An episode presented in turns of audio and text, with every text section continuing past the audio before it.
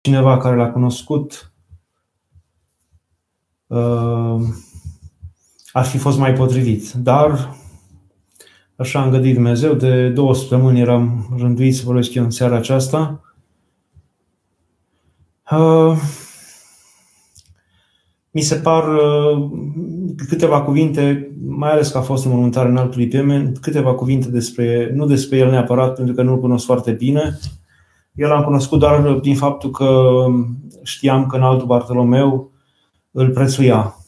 Era printre oamenii apropiați lui din Sinod, îl prețuia mult pe înaltul Pimen și erau apropiați, ca și gândire, ca fel de a fi.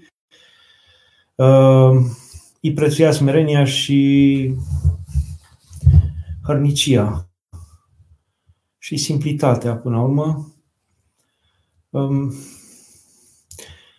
nu văd, știu că au sărit mulți și au spus că uite, vezi, s-a îmbolnăvit, oare de ce? Oare ce vrea să spună Dumnezeu prin asta? Mie mi se pare chiar un semn uh, de adevărat arhiereu și păstor. Uh, păstor adevărat în uh, turma lui Hristos, care își pune și el viața împreună cu oile care trec prin necazul prin încercarea aceasta. Adică uh, nu mi se pare deloc un semn uh, rău sau un ceva de neînțeles, ci din potrivă. La cei 90 de ani ai săi, uh, să moară așa împreună cu alți mulți, pentru că Suceava a fost cea mai afectată, mi se pare chiar un semn de, poate că și-a și dorit. Și-a și dorit să fie în fruntea celor care pleacă de acolo spre ceruri, a celor peste, eu știu, câteva sute cel puțin de suceveni care au trecut uh, acele veșnice în aceste două luni și nu numai în fruntea lor, în fruntea tuturor românilor care au, celor o mie și ceva de români care au murit în perioada aceasta. Uh, după aceea mi se pare o minune mare care se poate cumva uh, verifica prin dânsul, este aceea că el a slujit și în toată săptămâna mare, probabil că a slujit începând din, din nu știm, mi s-a spus că cu 5-6 zile înainte început să se simtă rău. Deci el a slujit și în ziua floriilor, cu cine știe câți preoți, cum se obișnuiește în, și cu, cu diaconi, cum se obișnuiește în, în, la catedrale, în lunea mare, în marțea mare, în miercurea mare, în joia mare, când e o chiar și o liturghie specială deosebită în sâmbătă mare uh, și noaptea învierii și nici unul dintre acești oameni care au slujit împreună cu el și s-au împărtășit din același potir cu el uh, nu s-au îmbolnăvit. El nu a luat uh, această boală de la cineva la liturghie, de la vreun preot sau de la vreun diacon de la liturghie, ci la cabinetul arhiepiscopal, la administrație acolo, probabil printre cei care lucrau uh, uh, angajați ai arhiepiscopiei de acolo, dar nu de la biserică. Asta mi se pare un semn care ni l-a lăsat și pe care l-a, l-a dat uh, spre folosul nostru. Al uh, doilea lucru care mi s-a părut deosebit în viața lui, uh, în cele ce s-a întâmplat în ultimele săptămâni, este că a îngăduit Dumnezeu și a, și a adormit și a trecut la cele veșnice după ce s-a ieșit din starea de urgență și s-a intrat în starea de alertă, fapt care a putut să-i, să-i se dea șansa unei mormântări mai, mai aproape de normal, dar totuși merită, cum cred că și-o și dorea. Era mult mai urât și mult mai uh, dureros să fi trecut la cele veșnice în perioada de urgență. Acum, în perioada de alerte, a fost mai ușor. Ați văzut și la Suceava a fost plin de oameni care au stat cu minți la câte un metru jumate, doi unul de alții. Probabil că și la Pudna și la Sia Pudnei. Ehm, acestea sunt câteva gânduri care le am la trecerea sa la cele veșnice și nu pot să nu observ, mai ales că am spus de faptul că dânsul, uite, nu s-a îmbolnăvit la, prin împărtășanie și în biserică, nu pot să nu observ că de două luni jumate nicio biserică nu s-a transformat într-un focar de epidemie. Uh, cum au fost de multe ori spitalele, cum au fost alte locuri, cum au fost vămile, cum au fost poate supermarketurile. Uh, nici o biserică, deși s-a slujit uh, până undeva spre 15 martie și deja această epidemie cumva era, era declanșată. Și n-a devenit nicio biserică o asemenea sursă. Vă, vă închipuiți ce s-ar fi întâmplat și câte, câte s-ar fi spus și câte lucruri grave s-ar fi spus despre biserică și despre credință dacă ar fi găsit măcar o biserică care să fie un fel de sursă, nu știu ce, de, de epidemie. Dar nu s-a întâmplat aceasta. Cam acestea am vrut să vi le zic la început. Uh, aștept întrebările voastre. Um, dintre întrebările pe care le-am primit uh, mult în ultimul timp a fost uh, cu ce ne putem folosi sau ce, ce, ce ar fi fost mai folositor să facem în această perioadă și, cu, și, și dacă ne putem folosi de această perioadă. Mai folositor a fost și este, cum uh, ați și făcut probabil, uh, și să stați mai mult în familie și să vă cunoașteți unii pe alții, cum aproape n-ați avut timp din cauza multelor activități pe care le aveți nici pe copiii voștri, probabil că nu i-ați cunoscut foarte bine, așa de bine cum i-ați cunoscut în aceste două luni, nici soții și soțiile între ei. Al doilea să citiți, al treilea probabil să meditați, să citiți Scriptura pe care probabil că la mulți dintre noi s-a pus praful, să, să citiți Vechiul și Noul Testament, mai ales Vechiul, pentru că din nou să mai citește din Vechiul Testament, uh, aproape că l-am uitat. Și uh, pentru rugăciune personală mai adâncă, mai liniștită, mai calmă și mai nerepezită. Cam acestea mă gândesc că ar fi fost minime uh, la care puteam să creștem în această perioadă. O, o întrebare. Hristos a înviat, vreau să mă întreb dacă este păcat să mă spovedesc la alt preot, nu la preot duhovnic, dacă nu am dezlegare de la duhovnic. Păi, nu se poate să nu găsești o cale de, de, de a comunica cu duhovnicul tău și atunci dacă ești departe de el și probabil că n-ai putut să ajungi, uh, ai putea să-i scrii ori un mesaj pe telefon, ori să-l suni ori și să-i spui, uitați părinte, nu pot să vin, binevoiți, binecuvântat să mă spovedez la alt părinte aici ar fi bine. Iar dacă nici cum nu se poate, să zicem, să presupunem că părintele nu are telefon, nu are, deși mă îndoiesc, uh, și nu se poate găsi nicio cale, eu zic că dacă în toată perioada aceasta ai fost despărțită și departe de el, este nevoie să te spovedești. Deci, uh, dar să specifici preotului la care mergi, că ai duhovnic, dar n-ai putut la legătura cu el și uh, ai rânduielile astea, astea, astea, ai rugăciunile astea, ai felul ăsta, adică ai îngăduința asta sau n-ai îngăduința de împărtăși de la el și să te spovedești de la ultima spovedanie la acest părinte. Uh, dacă fumez, nu mă pot împărtăși, asta depinde și de legătura și de sfătuirea și de hotărârea până la Părintelui Duhovnic. Nu putem spune neapărat că totdeauna uh, fumatul este un păcat care se pedepsește cu necesitate prin, uh, prin neîmpărtășanie. Nu putem spune asta. Depinde. Ține și de de strădania, de chipul pedagogic pe care îl va folosi, de modul pedagogic pe care îl va folosi uh, preotul ca să te ajute să crești. Uh, ca să vă dau un exemplu, Sfântul Saba din Muntele Atos, un sfânt mai modern, mai nou, din epoca modernă, uh, a coborât în Constantinopol și acolo o familie de creștini l-au chemat cu disperare la ei să facă ceva, că aveau un, un băiat, un om tânăr, de, ei ziceau băiat, dar el avea deja 20 de ani, și care se îndrăgostise de o fată din haremul sultanului. Era pe la anul 1800 și ceva, în care încă erau toată rânduiala sultanilor. Se îndrăgostise de o fată, de o femeie din haremul sultanului și plătindu-i pe famenii aceia, pe acei oameni scopiți care păzeau uh, haremul, plătindu-l, plătindu-i și uh, găsind soluții, intra din când în când uh, acolo la harem și bineînțeles că avea și relații cu ea.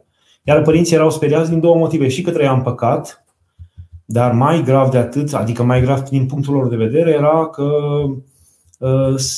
era în pericol de a fi ucis. Dacă sultanul afla asta, dacă cineva șoptea o vorbă, era fără discuție condamnat la moarte. Așa ceva era lez majestate.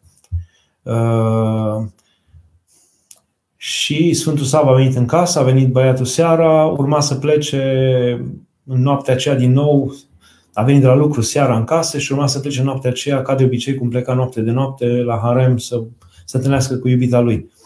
Și Sfântul Sava i-a zis, uite, frate, uite, este un păcat, e greu, părinții tăi și ei vor fi condamnați dacă tu o să, dacă tu o să faci păcatul ăsta, dacă o să, să te plină sultanul și tu și părinții tăi vor fi condamnați. L-a atenționat, l-a înfricoșat legat de judecată, dar nici cum nu, nu, nu putea să-l convingă. Și a zis, uite, dacă tu promiți că noaptea asta nu mergi și eu rămân la voi în casă și te văd că nu pleci, dimineața te împărtășesc. Vă dați seama ce totuși și era un păcat grav, că el trăia aproape seara de seară în păcatul ăsta și totuși a hotărât să-l împărtășească și băiatul n-a plecat în noaptea aceea nici de frică că îl va fi prins, nici de groaza păcatului, ci de dragoste pentru Hristos, că își dorea de mult să se împărtășească, iar acest Sava, mare stare din muntele Atos, mai târziu declarat sfânt, uh, a zis, dacă tu în noaptea asta nu mergi, eu te împărtășesc.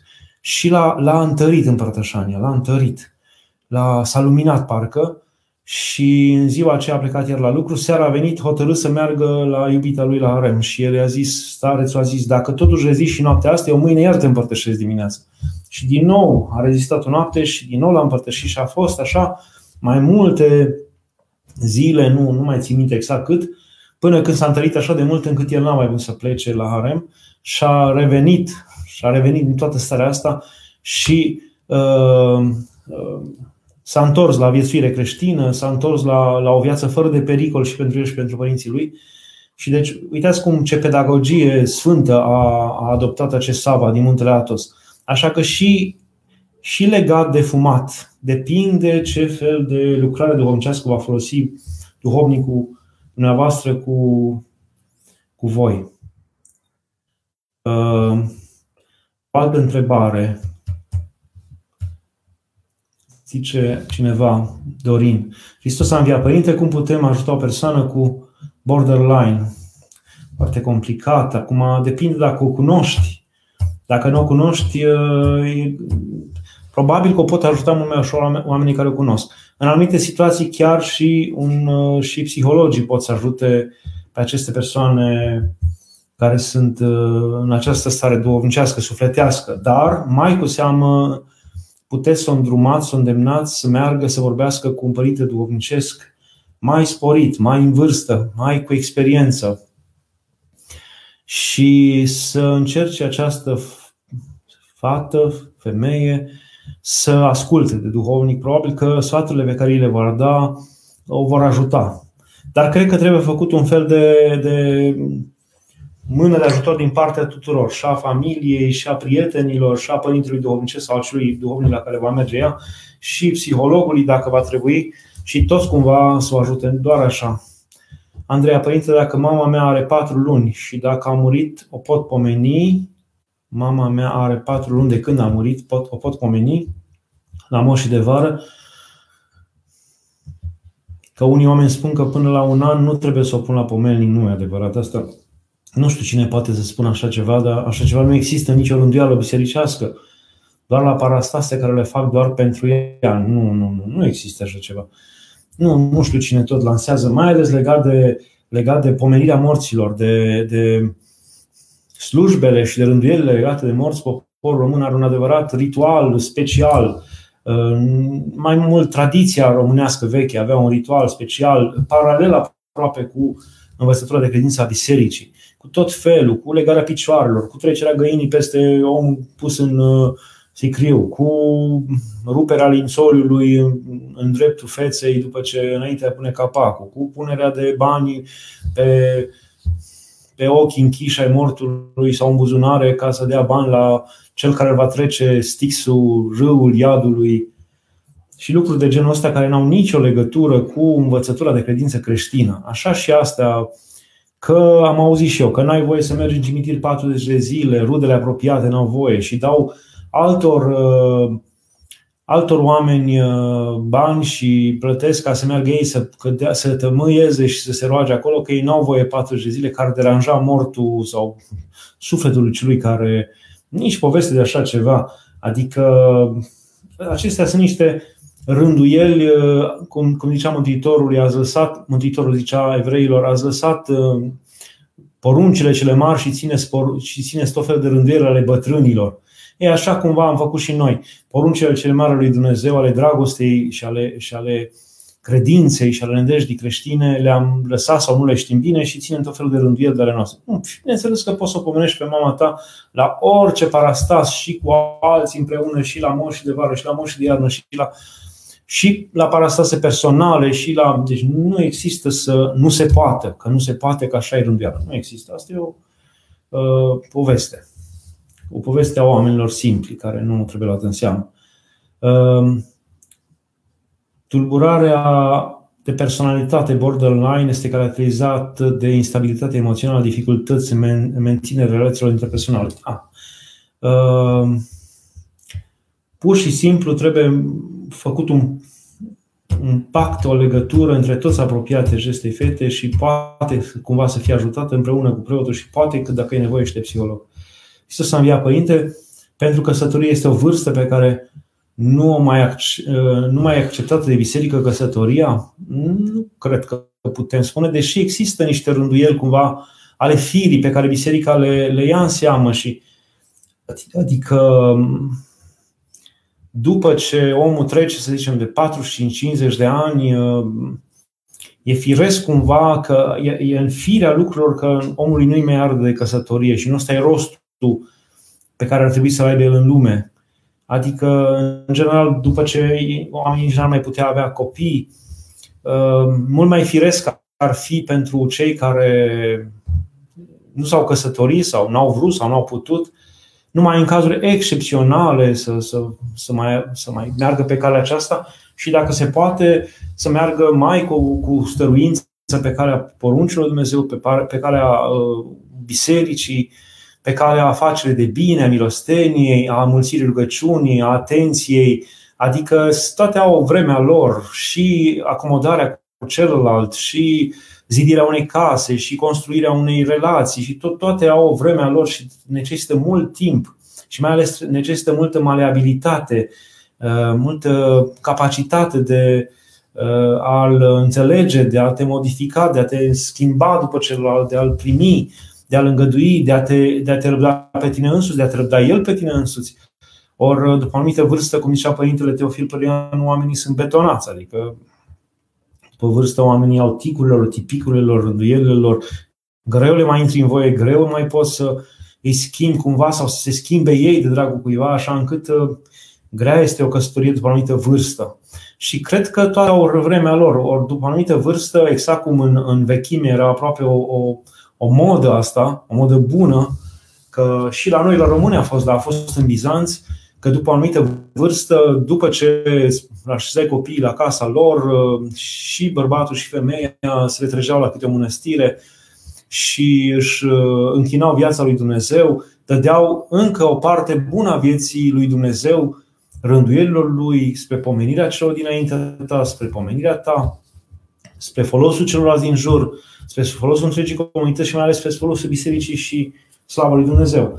Așa că mai degrabă asta decât uh, după o anumită vârstă să te preocupe căsătoria. Uh,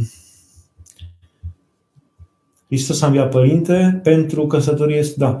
Doamne ajută părinte, ce să fac în uh, situația în care duhovnicul la care mergeam a fost alungat din biserică din motive pe care nu vreau să le comentez, nu e de competența mea, să vorbesc. E păcat dacă m-am spovedit la un alt preot, tot din biserica de lângă casă, păcatele pe care le-am mărturisit și am primit dezlegare pentru ele și m-am împărtășit la acel moment, la duhovnicul menționat mai sus, este nevoie să merg, să răspund din nou, nu, nu, nu, nu. Chiar dacă duhovnicul acesta a fost, eu știu, nu mai este preot sau a fost scos din rândul preoților, um, tot până când te-ai spovedit la el și el a fost, uh, a avut îndoială și ascultare de la episcop și a fost acolo rânduit ca preot în parohie, toate dezlegările pe care ți le-a dat și împărtășania sunt valabile, Acum, dacă el a fost scos din preoție din diferite motive, poți să mergi la alt duhovnic. Poți să mergi la alt duhovnic fără probleme. Și să n-ai îndoiel și nu trebuie să mai repeți iarăși păcatele decât dacă, probabil că ca să te cunoască un nou duhovnic la care vei merge, exact cum la un medic când schimbi medicul de familie sau, eu știu, un medic specialist, trebuie să-i spui cam istoricul bolii tale și a vieții tale legate de boală, uh, pentru că degeaba îi spui unui medic că te doare capul dacă el nu știe că tu ai fost lovit când erai mic la cap, că după aceea ai făcut, uh, eu știu, meningită, că după aceea ai avut problema asta. Uh, trebuie să-i spui tot istoricul ca să înțeleagă cum să te trateze și cum să lucreze cu tine. Așa, dacă te duci la alt duhovnic, trebuie să faci această, această mărturisire, nu pentru că nu sunt iertate păcatele vechi, ci mai mult ca să cunoască, să știe cum să lucreze cu tine. Ehm, Părinte, cum să procedez cu soacra mea care mă urăște, chiar dacă sunt în familia lor de 10 ani, îi spune soțului său, soțului, să-și ia alte femeie. Mulțumesc frumos, Doamne ajută. Asta e o, o veche și grea problemă. De multe ori, foarte de multe ori, mamele de băieți uh, sunt adevărate soții fără de relații conjugale pentru copiii lor băieți, cresc alături de ei, își pun nădejdele în ei, uh, uh, au de multe ori o relație grea sau urâtă sau dureroasă cu soțul și cumva trăiesc emoțional într-o relație cu băieții lor, cu băietul lor, ca într-un fel de posibil dacă ar fi fost el la vârsta, dacă ar fi fost ea la vârsta lui și dacă era așa soțul ce bine era, și uh, sunt ca un fel de soții fără relații și o privesc pe cealaltă, pe, pe da, nu totdeauna, dar se întâmplă de multe ori să fie așa, o privesc pe soție ca pe o pretendentă, ca pe o uh, venetică care vine să-i strice, să strice relația. Dar aceste lucruri pe care vi le spun, nu, de, nu totdeauna mamele acestea de băieți le conștientizează.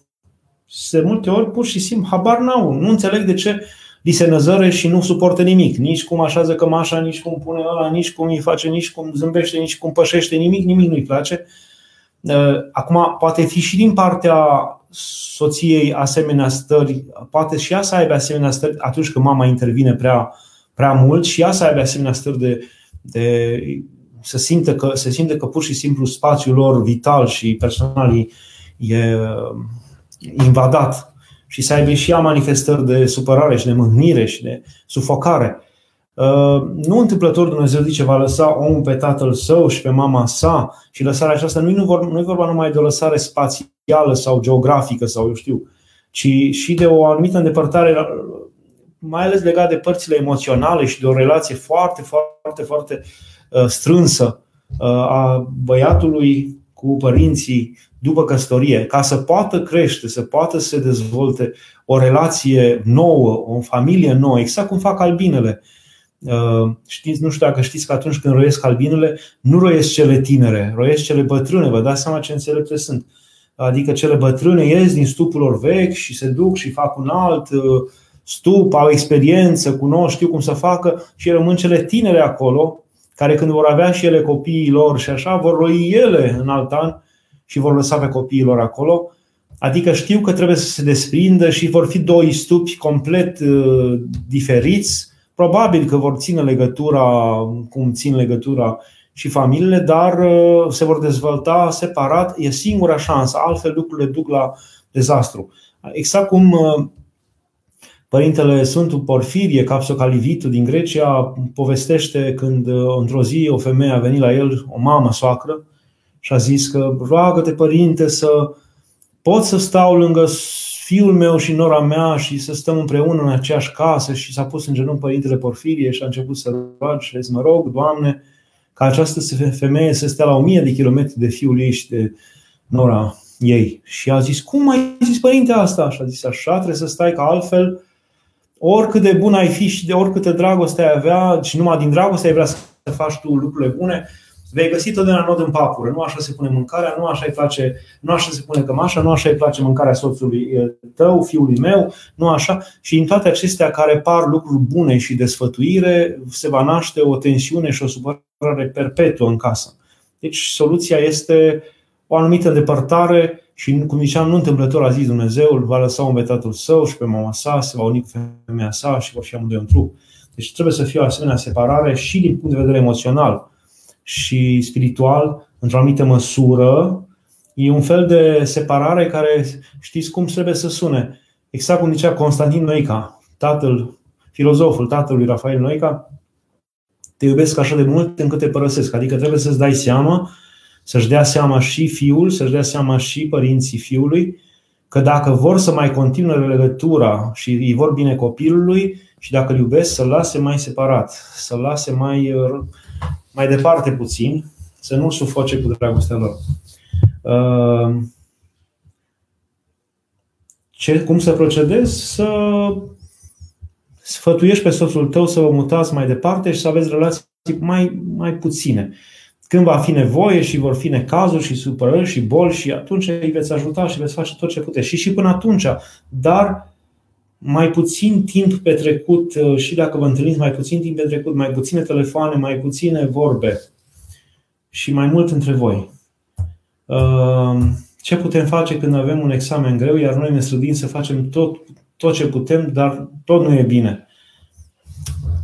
Eu zic să nu uiți și de Dumnezeu, că până la urmă toate sunt și, la, și ale lui Dumnezeu, nu sunt numai ale noastre, cum ziceau părinții sârbi, sfinții sârbi, fără Dumnezeu nici până la, nici până la prag. Adică faci tu ce faci, dacă Dumnezeu nu binecuvintează toată lucrarea ta, nici până la prag nu vei putea să mergi ca să intri în sală să dai examen. Așa încât, eu zic să nu uiți de Dumnezeu, și să faci lucrul tău și munca ta, cum zice, cum îl învață Dumnezeu pe Antonie cel Mare să-și facă lucru. Antonie cel Mare se, se, se separase de viața, de, de sat, se separase de toți, rămăsese singur, el în pustie și se dedicase complet lui Dumnezeu. Nu avea nimic altceva de, decât să se dedice, dedice lui Dumnezeu.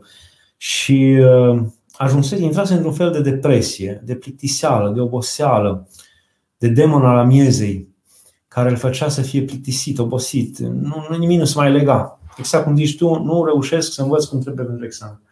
Și, și tot nu-i bine. Și uh, el a, s-a rugat la Dumnezeu ce să facă, de ce a ajuns în starea aceasta și Dumnezeu i s-a arătat, i-a, a trimis un înger care i-a arătat cum să facă și s-a văzut pe sine, Antonie, ca într-o imagine, ca într-un televizor, s-a văzut pe sine cum stătea jos și lucra nuiele și făcea coșuri și se ridica în picioare după o oră și zicea 5-10 minute de rugăciune. Iar se punea jos, făcea 5 o oră de coșuri și de ce făcea la acolo, funie și așa. Se ridica în picioare, se ruga 5-10 minute și tot așa. Și i-a zis îngerul, fă aceasta și te vei mântui.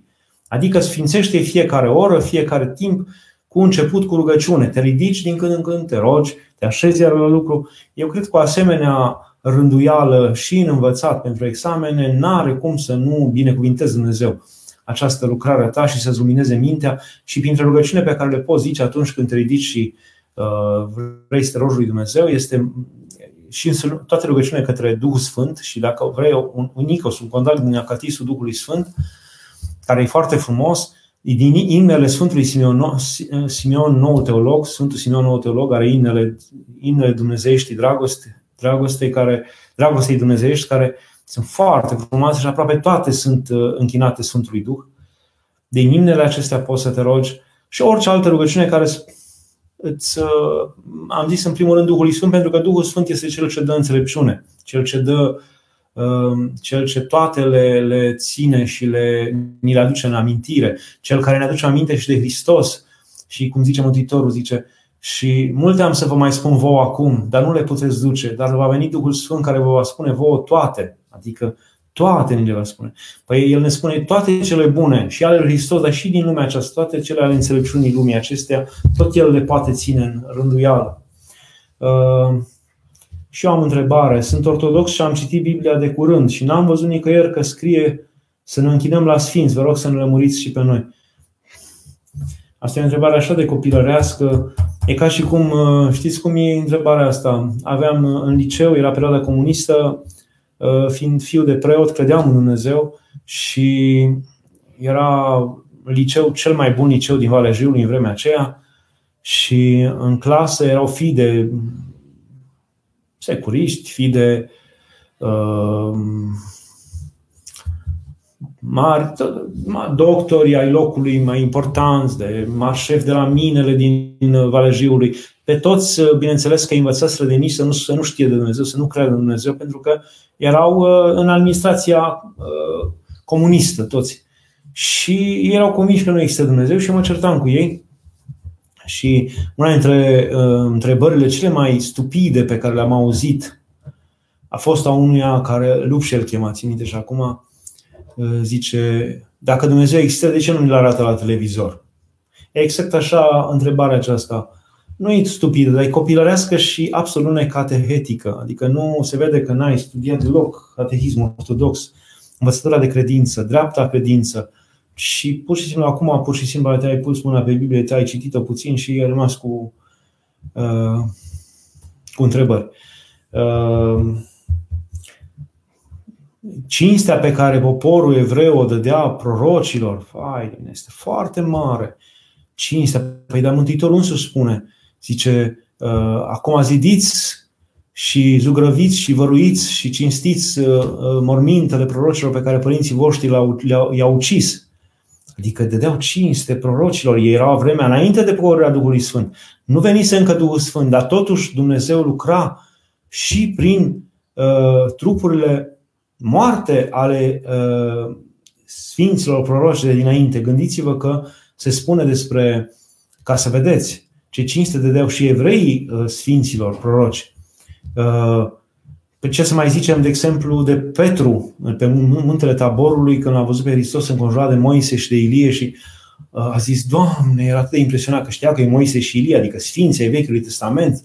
Și să facem aici trei chilii.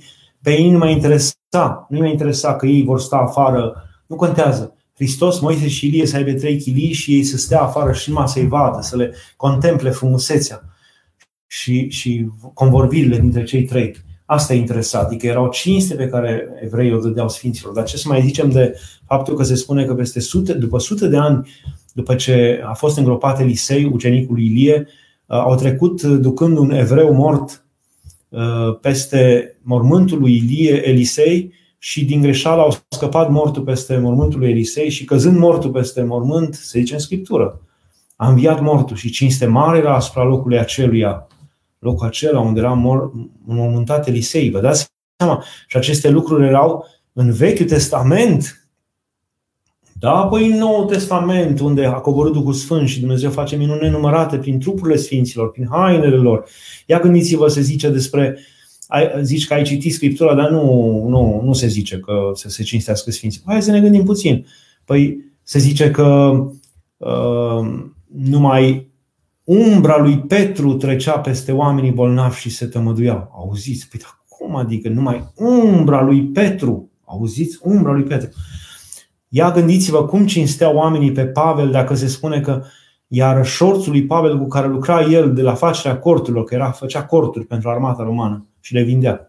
Uh, șorțul cu care lucra Pavel, plin de sudoare lui Pavel, oricine se atingea de ea, de, de acel șorț, se tămăduia. Păi dacă șorțul lui Pavel uh, făcea asemenea minuni, ia gândiți-vă ce făcea trupul lui Pavel, nu? Atingere de el, cum era la Hristos, că doar prin atingere se vindecau. Femeia cu scurgere de sânge de 12 ani numai s-a atins de el și s-a vindecat. Așa era și la sfinți. Cei ce cred în mine, mai mari minuni ca, ca și cel pe care a văzut la mine le vor face. Și așa a și fost. Iar la Policarp al Smirnei, Uh, ucenic al Sfântului Ioan Evanghelistul, se spune că după moartea lui uh, l-au îngropat și veneau neîncetat la mormântul lui și se făceau minuni mari și multe la mormântul lui.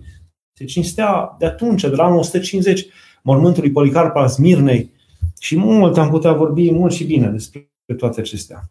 Uh, Milena, Hristos a înviat Părinte, nu mai pot, nu mai pot stăpâni ura și mânia care o am pentru autoritățile statului. Uneori am și gândul de blestem pentru ei. Nu, nu, nu. Nu. Așa cum e, gândiți-vă că creștinii au avut împărați în vremea Imperiului Roman și după aceea, ce să mai zicem, în perioada Uniunii Sovietice, au avut stăpânitori care i-au urât de-a dreptul și care le-au căutat viața și care noi nu avem dreptul să urâm. Arma creștinilor este iubirea și iertarea, nu este ura. Dumnezeu când ne-a spus să știți, Mântuitorul când ne-a spus, binecuvântați pe cei ce vă mă faceți bine celor ce vă fac rău, știți de ce a zis asta? Nu așa ca să ne dea nouă niște porunci foarte grele pe care de-abia să le putem duce și în schimbul lor să primim împărăția celor. Nu. Aceste porunci pe care le-a dat Hristos sunt uh, și antidotul împotriva răului, împotriva blestemului, a răului pe care îl face celălalt, antidotul pe care îl dă Hristos este binecuvântați pe cei ce vă blastămă. Faceți bine celor ce vă fac rău. Dacă va da cineva în tine cu piatră, tu dă cu pâine. Dar dacă va da cu scorpie, tu dă cu, tu dă cu pește. Scorpie era un, un, uh, un șarpe otrăvitor. Uh, tu dă cu pește, adică dă hrană. Dacă va da cu aspidă, alt șarpe otrăvitor, tu dă cu ou, zice Mântuitorul. Și așa veți fi fiii Tatălui Celui Ceresc. Că și El, zice, aduce ploaie și peste cei buni și peste cei răi și răsare soarele și peste cei păcătoși și peste cei drepți. Deci, asta e calea. Dar când, când Mântuitorul ne spune asta, ne spune că uh, ne spune că asta e calea de a ne apăra și nu numai de a ne apăra, de a birui pe vrăjmașii noștri, aceea de a face binele, adică uh, binecuvântează pe cel ce te blastămă. Se presupune că tu socotești că autoritățile prin faptele lor, prin gesturile lor, îți face rău și te blastămă, îți face... Tu binecuvintează, fă bine celor ce îți fac rău. Presupunem că ei îți fac rău. Fă-le bine, vorbește de bine. Știu că foarte greu este, dar asta e calea pe care ne îndeamnă Hristos, plus că, plus că Mântuitorul ne-a arătat o cale prin care nu s-a prea opus autorităților îngăduite de Dumnezeu, îngăduite de Dumnezeu.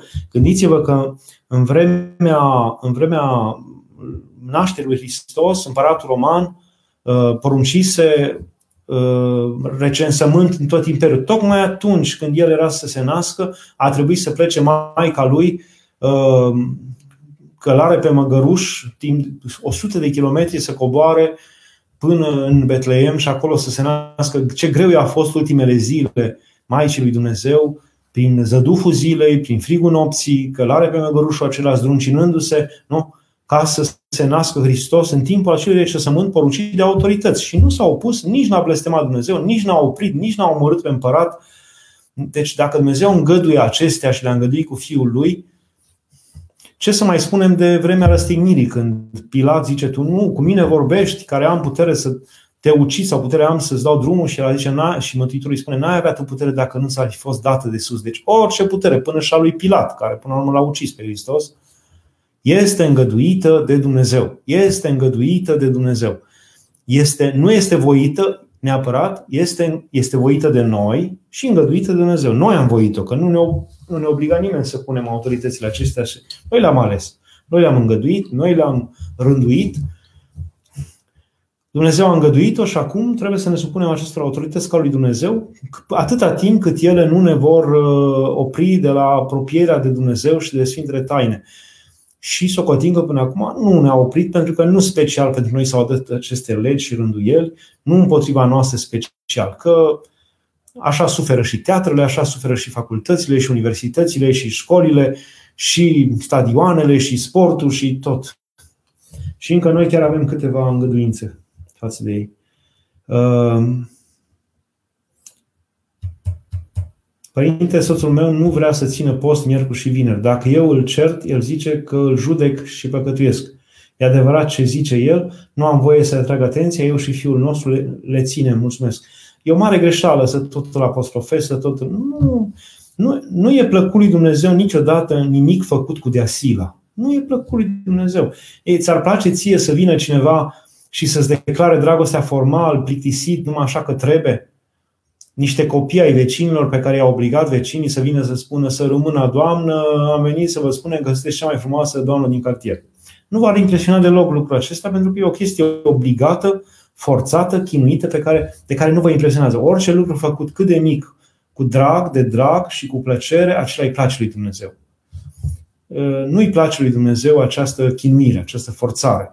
Așa încât nu-i mai zi, ține tu, ține, să ține copilul tău, slavă Lui Dumnezeu că puteți, slavă Lui Dumnezeu că nu vă stă împotrivă și nu, uh, nu vă obligă să mâncați și nu protestează împotriva voastră, lăsați-l să mănânce cum vrea el. Dacă nu-i mai zici nimic, s-ar putea ca în timp el încetul cu încetul, uh, uh, printr-o lucrare dumnezeiască tainică, poate și prin necazurile și prin bolile care vor veni, să se, să-l ajute Dumnezeu să țină și el. Dar dacă îi vei tot zice, cu atât mai mult, cu cât îi vei zice mai mult, cu atâta se va revolta, se va învârtoșa mai mult și nu va face asta. Nu va ține. Am fost în Ucea de Sus, lângă Brașov, la un bătrân, Rudi Gheorghe, un om credincios. Mi-a arătat pe spatele, am fost să vorbesc cu el despre părinții mari pe care i-a cunoscut. El era un fost, fusese om căsătorit, cu copii, acum cu nepoți. Și un om al lui Dumnezeu, care, oameni bătrâni care mai țineau lumea aceasta prin rugăciunile lor, cum sunt în mănăstiri bătrâni, așa sunt și în lume, au fost în lume și mai sunt probabil bătrâni care pentru rugăciunile lor mai țin Dumnezeu lumea. Și acest Rudi Lazar din Ucea de Sus povestea că uh, are un copil, avea un copil, cred că mai trăiește, Rudi a murit cu vreo 10 ani, cred că băiatul mai trăiește, care beia, beia, beia, se făcea scandal și își bătea nora, îi bătea nora, își bătea soția, făcea lucruri foarte urâte și degeaba băiatul zis, cu cât zicea mai mult, cu atâta uh, mai rău făcea acela, până când a zis, pentru că el era un fel de ucenic al Părintelor Arsenie Boca, a zis că nu mai poți vorbi cu copilul tău, vorbește cu Dumnezeu despre copilul tău sau cu oricine altceva. Nu mai poți vorbi cu soțul tău, nu mai poți vorbi cu mama ta. Vorbește cu Dumnezeu despre mama ta, despre soțul tău, despre copilul tău. Și a tot vorbi cu Dumnezeu, mi-a arătat pe spatele psaltirii mii, sute, poate mii de liniuțe uh, care însemnau de câte ori a citit psaltirea. Fie, fiecare citirea psaltirii trăgea o liniuță pe spatele, pe ultimele pagini ale psaltirii. Erau sute și mii. Impresionant. Și spune, Părinte, a îngăduit Dumnezeu și zice, mă rugam să nu mai înjure și să nu mai bea. Și că atunci când nu bea, nu era om rău. Și zice, până într-o zi, când în ziua Sfântului Ilie s-a dus să lucreze să, și nu i-am zis nimic, că nu puteai să zici, nu lucra mă în zi de Sfântul Ilie, mă. Și a, s-a răsturnat, a căzut tractorul peste el, oricum, ceva foarte grav. Și medicii i-au spus, dacă o gură de alcool mai bea, va muri. Deci, așa frică au băgat în el și asta, asta era realitatea. Deci se simțea îngrozitor dacă bea o gură de alcool, se simțea îngrozitor încât din clipa aceea nici de Revelion, nici de Crăciun, nici de Paști, nici măcar o gură de alcool nu bea și tot timpul spunea Rudi Lazar, pupaia și picioarele lui Dumnezeu că m-a auzit. Înțelegeți? Asta este calea creștinilor. Nu, nu cicăleala. Nu rezolv nimic cu cicăleala. Nu se rezolv. Din potrivă, mai rău va face acela. Și mai mult îl învărtășesc împotriva lui Dumnezeu. Uh, părinte, sunt uh, în divorț. Am doi copii, soțul meu este catolic, maronit, libanez și nu a vrut să, să, să, să ne căsătorim religios, greșesc dacă divorțez. Depinde acum și motivele. Până la urmă, nici nu știu dacă ești necăsătorită religios, nici nu ești căsătorită, de fapt. Ești exact ca femeia aceea samaineancă din săptămâna trecută de duminică, cum Mântuitul a zis, cinci bărbați ai avut, iar al șaselea nici nu ți este bărbat. Deci acesta nici nu ți este bărbat, că nu ești căsătorită înainte de Dumnezeu. Chiar dacă poate în acte, în fața statului ești căsătorită, dar înainte de Dumnezeu nu ești căsătorită, cu el ai trăit în răsunare cu el până la urmă. Ehm, așa încât poți să te desparți, dar nu știu ehm, motivele, dacă sunt motive serioase. Pavel zice, Sfântul Apostol Pavel zice, dacă soțul nu vrea să plece din casă și nu umblă în desfrânări și nu vrea să plece din casă, îngăduie că nu știi tu dacă nu vei câștiga pe, pe soțul tău, adică dacă nu știi tu dacă în timp el nu se va schimba și nu va ajunge să găstrăiască, să trăiască cum se cuvine, Ehm, dacă sunt motive foarte serioase, da, dar dacă nu sunt motive serioase, atunci s-ar putea să faci un rău imens copiilor. Pentru că copiii totuși au un tată și ele, ei nu știu cum vor crește fără tată. Am văzut foarte multe familii în care s-au despărțit și copiii crescuți fără tată au devenit uh, recalcitranți, învârtoșați, acuzatori chiar la adresa mamei și neascultători și nu, nu știu, nu știu ce să zic e de vorbit, trebuie să vorbești cu un duomnic uh, mai în vârstă și mai serios. O întrebare la Apocalipsă se vorbește despre căderea și celor aleși. Cine sunt cei aleși despre care se vorbește așa de mult? Nu se zice că atât de mari vor fi încercările încât și cei aleși vor cădea. Nu spune că din cei aleși vor cădea, nu că toți cei aleși vor cădea. Așa cum și se înțelege că și stelele uh, vor cădea pe pământ, uh, stelele înțelegându-se prin cei despre care zice prorocul Daniel că cei, zice, cei drepți, cei care vor întoarce pe alții la Dumnezeu, vor străluci ca stelele pe cer, zicea prorocul Daniel. Și aceste stele ale cerului care sunt cei aleși, adică cei care, cei care s-au ales pe șine pentru Dumnezeu, nu că i-a ales Dumnezeu, ci ei sunt aleși ei, noi singuri ne alegem pe noi de pentru Dumnezeu. Cine îl alege pe Dumnezeu s-a ales pe sine. Noi, nouă tuturor ne stă în, în posibilitatea de a fi aleși uh, ai lui Dumnezeu, adică să ne, să ne dedicăm lui, să-l chemăm, să fim în viața lui și el să fie în viața noastră, să fim din lui Dumnezeu. Asta înseamnă să fii ales, pentru că tu ai dorit asta, tu ai căutat asta. Dar atât de mari vor fi ispitele până, până ce și cei aleși vor fi unii dintre ei ispitiți sau turburați, încât stelele vor cădea pe pământ, adică din acești aleși vor cădea. Așa de mari vor fi ispitele, încercările, uh, nu ispitele neapărat uh, de frică, ci mai mult de înșelare, de neînțelegere duhovnicească, dar chiar cred că și de frică. Despre asta e vorba.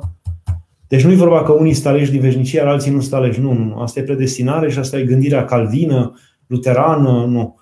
Noi nu avem așa ceva și Scriptura nu are asemenea gândire.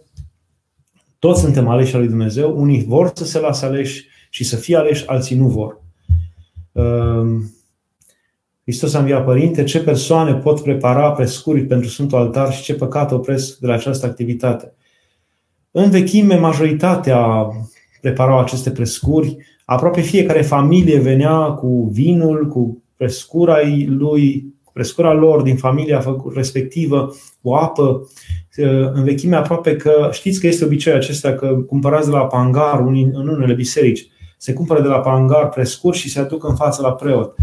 Uh, ei, să știți că aceste lucruri în vechime, în vechime, până târziu, până spre secolul 13-14 în Bizanț, se aduceau de către popor, de acasă. Uh, numai că erau anumite chestii care totuși, anumite, uh, când anumite familii erau oprite de la împărtășanie sau erau păcate strigătoare la cer sau păcate grele care se făceau în familia acelea, nu mai se îngăduia să se facă acolo prescuri. Nu se îngăduia ca uh, atâta timp cât se trăiește în păcate grele, necununați, sau eu știu, în certuri mari sau în judecăți cu alții, tu să faci prescurs să duci la biserică, pentru că nu se cuvenea ca din asemenea mâini și făina acelui om să se preschimbe, să se facă trupul lui Hristos, îl nedreptățeai pe Hristos. Îți periclitai uh, sufletul și viața domnicească pentru că forțai niște lucruri. Adică tu nu erai dispus de, să, te, să ieși din supărări, din certuri, nu erai dispus să ieși din păcate, dar uh, vrei să aduci lui Dumnezeu dar.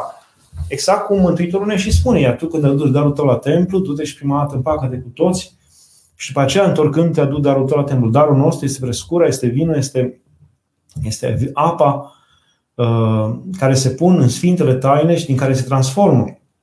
Se transformă în, în trupul și sângele Hristos. Sunt uh, lumânările. De ce erau importante lumânările odată și de ce a rămas în tradiția noastră că trebuie să duci lumânări? Pentru că uh, este fiecare participa la această masă sfântă, nu ca și cum ar veni și nu ca și cum. Hristos vine la masă în comunitatea noastră. Vine cu noi să stă la masă cu păcătoșii și destrunatele care suntem noi. Cu vamei și cu destrunații, cu păcătoșii. Cu aceștia toți vine Dumnezeu să stea la masă. Ei, acum fiecare participă cu ceva la masa aceasta. Și masa aceasta trebuie să aibă pâine, trebuie să aibă vin, trebuie să aibă apă, trebuie să aibă lumânări în sfeșnice care se pun pe masa Sfântului Altar sau în camera în care e acum biserica în care va veni Hristos Uh, acestea erau lumânările care erau împodobeau masa sfântă la care vine Dumnezeu.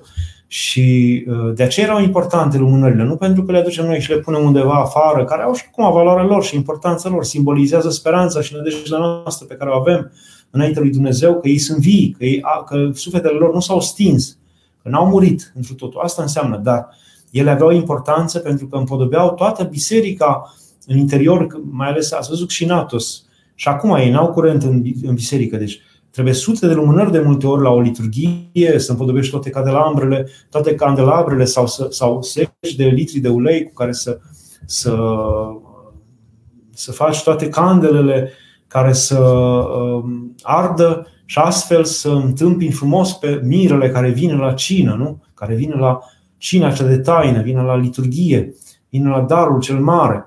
Și fiecare se străduia cu ceva. Alții aduceau față de masă, alții aduceau apa. Cel mai săraci și familia aduceau apă și din apa aceea, fiecare din curtea lui, din fântâna lui, se punea puțin în Sfântul Potir.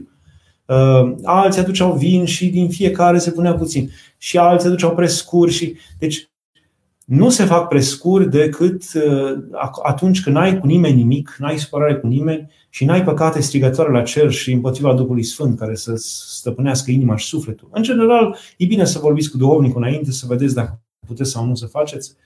Bine, lucrurile au devenit atât de stricte în timp încât uh, aproape că nimeni nu mai face în afară de câteva bătrâni ale satului. Dar nu știu dacă e bine asta. Ar fi bine să, să se îngăduie din nou revenirea la firescul acesta ca fiecare familie să aducă prescura ei dacă au binecuvântarea duhovnicului și cumva e ca un supervizor, ca un observator care spune, nu, puteți face, faceți prescura aceasta, puneți pe ce aduceți-o ca să facem Sfintele Taine din ea. Uh, Hristos a înviat, am o prietenă care practică yoga, ea consideră că yoga nu are legătură cu credința, ea vede această practică benefică, relaxantă și armonioasă pentru ea și pentru pruncul pe care îl poartă în pântece, cum aș putea să o îndrum să renunțe. În primul rând, e periculos în același timp să știți. Chiar dacă zice că se rezumă numai la exerciții, la liniște, la nu știu ce. Vă dau exemplu unui om pe care, de care știu, un fost profesor de rus devenit mare practicant, mare instructor în perioada comunistă, yoga, cei mai om care a călătorit în Himalaya, cunoscut pe cei mai mari, pe cei mai mari trăitori ai acestor practici.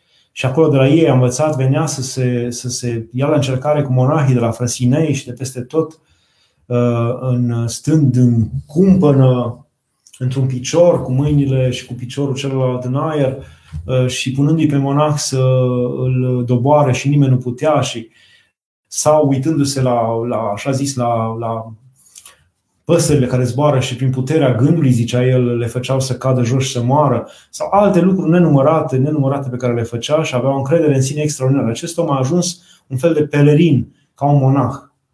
A, l-a cunoscut pe Hristos, deci un om care îi se, un, un, un om care îi zicea el că îi se deschisese ochiul din frunte, al treilea ochi, și care vedea lumea aceea perfectă pe care se străduie să o vadă toți inițiații, dar care, care pe el început să se plictisească la un moment dat și și-a dat seama că ceva nu e în ordine cu acea lume, care părea perfectă, era foarte plicticoasă.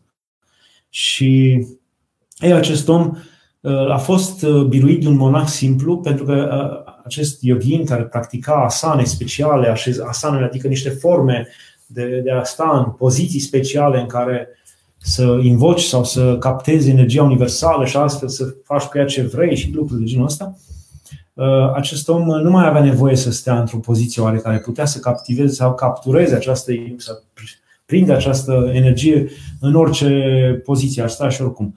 Și un monah uh, simplu i-a zis, uite, ca să-ți arăt că e o învățătură greșită ceea ce faci tu și că nu-i de la Dumnezeu și că nu lucrezi cu Dumnezeu, lucrezi cu diavolul, încearcă să uh, captive, să captureze, să atrage această energie în poziții smerite, în genunchi, pe un scaunel mic, ciucit, cu capul în jos. Și nu putea. Recunoștea că nu putea. Nu putea să facă asta, deci când stătea într-o poziție, știți cum stau ei, așa, cu fruntea sus, nu știu cum, cu mâinile, făcând gesturi foarte largi, cu totul așa, nu știu cum. Ei, când stătea smerit, nu putea. Și s-a mirat foarte tare de lucrul ăsta, și a început să studieze credința creștină. Uh, după ce a trecut la creștinism pe care l-a recunoscut ca adevărat și a dat seama că toată închinarea lui până atunci și tot ce făcea era o chestie absolut demonică, vă îndemn și o îndemn pe acea femeie să citească Părintele Paisia Gheoritu și Mare Înțelepți ai Indiei, Mare Inițiația Indiei, Mare Inițiația Indiei, o carte deosebită. Autorul încă trăiește în Grecia, vreau să-l chemăm, dar perioada asta cu pandemia ne-a oprit la o conferință aici în Cluj. Deci, acestea și multe altele puteți să-i spuneți. O penultimă întrebare. Suntem căsătoriți de 10 ani, avem patru copilași, ultimul de 4 luni s-a născut bolnăvior, simțim că puterile ni se termină, simțim că nu mai facem față situației, mi teamă de pragul deznădejdii. Greu, greu lucru, dar cred că e momentul să cereți cu stăruință ajutorul și minele lui Dumnezeu cu tot sufletul, cu toată nădejdea. Mergeți la marile, după ce se va elibera această perioadă de, de, de grea, de, de, în care nu puteți să mergeți, mergeți la, la mormintele sfinților, părinții ai noștri, de la mormintele sfinților, de la moaștele marilor sfinți de la, din Banat de la Iosif de la Partoș până la uh, Filoftea de la Curtea de Argeș la Dimitrie Basarabov până la Sfânta Paraschiva de la Iași și Ioan cel Nou de la Suceava și, și duceți-l și pe copil. Uh, Rugați-vă cu stăruință înainte lui Dumnezeu, chemați ajutorul acestor sfinți care au trecut prin încercări mari și au cunoscut durerea, mulți dintre ei, cei mai mulți, toți, până la urmă, și uh, mai ales când va, se, va, se va îngădui Dumnezeu și la părinții domnicești din țară, de la Părintele Ilie Cleopa, la mormântul la Paisia Olaru, la Părintele Arsenie Boca, și la fel, chemați în rugăciune că acești oameni sunt sfinți, au trecere înainte Dumnezeu, parcă alta trecere au, sau Părintele Justin Pârvu, alte trecere au ei pentru noi, pentru neamul nostru, înainte lui Dumnezeu, pentru că sunt de ei noștri. Au rugăciune de foc pentru noi acolo în ceruri. Și când va veni vremea, chiar și la Sfântul Nectarie și la Sfântul Efrem cel nou și la alții. Acesta e, mi-a venit în minte să vi vă dau ca folos.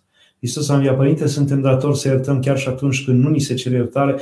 Pentru tine personal e bine să ierți și să știi că dacă Dumnezeu a îngăduit, știe El de ce a îngăduit să primești cuvântul acela, vorba aceea, uh, dar să nu cerșești iertarea sau împăcarea cu celălalt, tu să-i transmiți doar că l-ai iertat sau să arăți printr-un gest că l-ai iertat, dar să nu cerșești iertarea. Uh, dar pentru tine personal și pentru Hristos merită. Am avut un duhovnic la Alba Iulia care um, are acolo mănăstire și um, cineva, un frate, i-a furat. A furat pur și simplu mănăstirea. A furat din casa de bani a mănăstirii tot ce avea pentru construcție, că era în construcție mănăstirea, și a plecat. Nu l-a dat pe mâna poliției, l-a iertat, l-a iertat. L-a lăsat pur și simplu și după 2-3 ani s-a întors fratele și a intrat în curte și se uita de departe la părintele și părinte și credea că se stătea cu picior pe fugă că să nu cumva să fugă părintele pe el să-l bată. Și el zicea, poți să vii mă că te-am iertat. De ce? Cum ați iertat părinte? Te-am iertat pentru Hristos, mă. Adică nu pentru tine, mă, că tu ești așa cum ești, dar pentru Hristos te-am iertat. Adică așa și iertarea pe care vreți voi să o dați, să o dați pentru Hristos, că merită Hristos, nu merită omul. Poate să vă feriți de acel om dacă e furăcior, dacă e șmecher, dacă e mincinos, să vă feriți cât puteți ca să nu vă mai ispitească, dar pentru Hristos să-L iertați. Uh, ce părere aveți despre organizarea slujbei de înviere din nou de înalt preasfințit Teodosie de la Constanța? Am o părere destul de bună, adică revin, revin asupra mi se pare exagerat asta cu organizarea slujbei de înviere din nou. Nu este slujba de înviere. Noi, a fost una dintre tristețile mele de când am devenit preot, pentru că citim tipicul, citim toată învățătura din Pentecostar, am văzut că la sfârșitul um, zilelor de prăznuire ale învierii, adică până în miercurea de dinainte de joia înălțării, am văzut că um, în ziua de dinainte odovania praznicului învierii, adică miercurea de dinainte de joia înălțării, sunt slujbe extraordinar de frumoase, asemănătoare cu cele de înviere, cu, cu, cu ritualul învierii, cu îmbrăcatul veșmintelor toate în alb, cu lumânare în mână, cu Hristos a înviat, cu să învieze Dumnezeu, cu să se risipească vrăjmașul lui, cu toată rânduiala, cu cântările binecuvântările învierii, cu cântarea utreniei învierii. Adică mi-am dat seama ce, ce extraordinar e această zi de miercuri, ca sfârșit al a 40-a zi după Paști, a 39-a zi după Paști, uh, ce frumoasă e și mi s-a părut, m-a durut inima că nimeni nu ținea, nu, nu, nu făcea nimic special în miercurea aia. Trecea neobservată. Uh, după aia m-am bucurat când am auzit că Biserica Greciei a, a mânghiat cumva credincioșii spunându-le că uh, nu o să fac acum Paștele, dar pe 26-27 la Odovania praznicului învierii se vor face slujbe frumoase ca de înviere. Și m-am bucurat și am zis, uite că s-a redescoperit această zi extraordinară a Odovaniei praznicului învierii. Și după aceea am auzit că și în altul Teodosie vrea să facă asta. El, fiecare episcopie are autonomia ei, are tot dreptul, dacă dânsul a hotărât asta, uh, orice episcop din episcopia noastră poate hotărâ uh, pentru credincioșii episcopiei trei zile de post sau o zi de sărbătoare pentru un sfânt sau ceva special, o rugăciune specială și nimeni nu poate să îi se opună pentru că este autoritatea, autonomia episcopiei aceleia.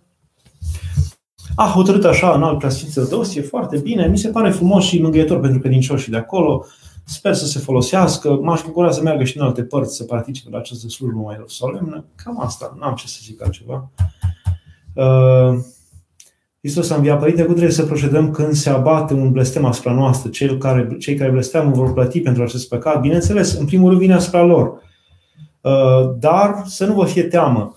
Uh, blestemul se, împotriva blestemului nu există biruință mai mare decât binecuvântarea. Binecuvântați pe cei ce vă blastămă. Să știți că Hristos, în cuvântul acesta, a dat și antidotul, a dat vaccinul, înțelegeți? Binecuvântați pe cei ce vă blastămă tu să binecuvintezi. Unde mergi, dacă ai tu puterea asta, unde mergi, cu cine te întâlnești, să aduci aminte de acel om, tu să vorbești de bine, să-ți aduci aminte lucrurile bune pe care le-a făcut omul acela. Nu se va atinge de tine niciun rău. Credeți asta. Credeți asta. Faceți așa și veți vedea. Uh, vă dau exemplu din viața unui sfânt. Uh, Sfântul uh, Nicolae Velimirovici din Serbia. Uh, au venit la el uh, două fete, mi se pare, mai în vârstă, care nu se mai puteau căsători, nu se puteau căsători nici cum. Și el le-a întrebat multe și a zis, dar cu părinții ce legătură aveți? Cum este cu mama? Cum este cu tata? Și ele și-au adus aminte. Printre cele care le-au întrebat a fost, uh, va blestema mama? Și spunea tot timpul ne blestema. Deci era așa un cuvânt ca și cum ar zice bună ziua, pentru că blestemul la adresa copiilor era și ce și din cauza asta trebuie să fie și ele, bineînțeles, că, că s-au învârtoșat, țineau supărare pe ea și a zis, în primul rând, voi să nu fiți supărată pe, supărați pe ea, să o binecuvântați, cum aduceți aminte de ea și să mergeți la ea și îi spuneți, mama, atâta vrem de la matale, când ți aduce aminte de noi, să ne binecuvintezi. Și din clipa aceea s-a dezlegat toate legăturile vieții lor și s-au și căsătorit și multe lucruri bune s-au întâmplat. Acestea, vă mulțumesc, deja s-a făcut o, o oră și nu vreau să vă forțez cu mai mult. Dumnezeu să vă întâlnească, Hristos a înviat.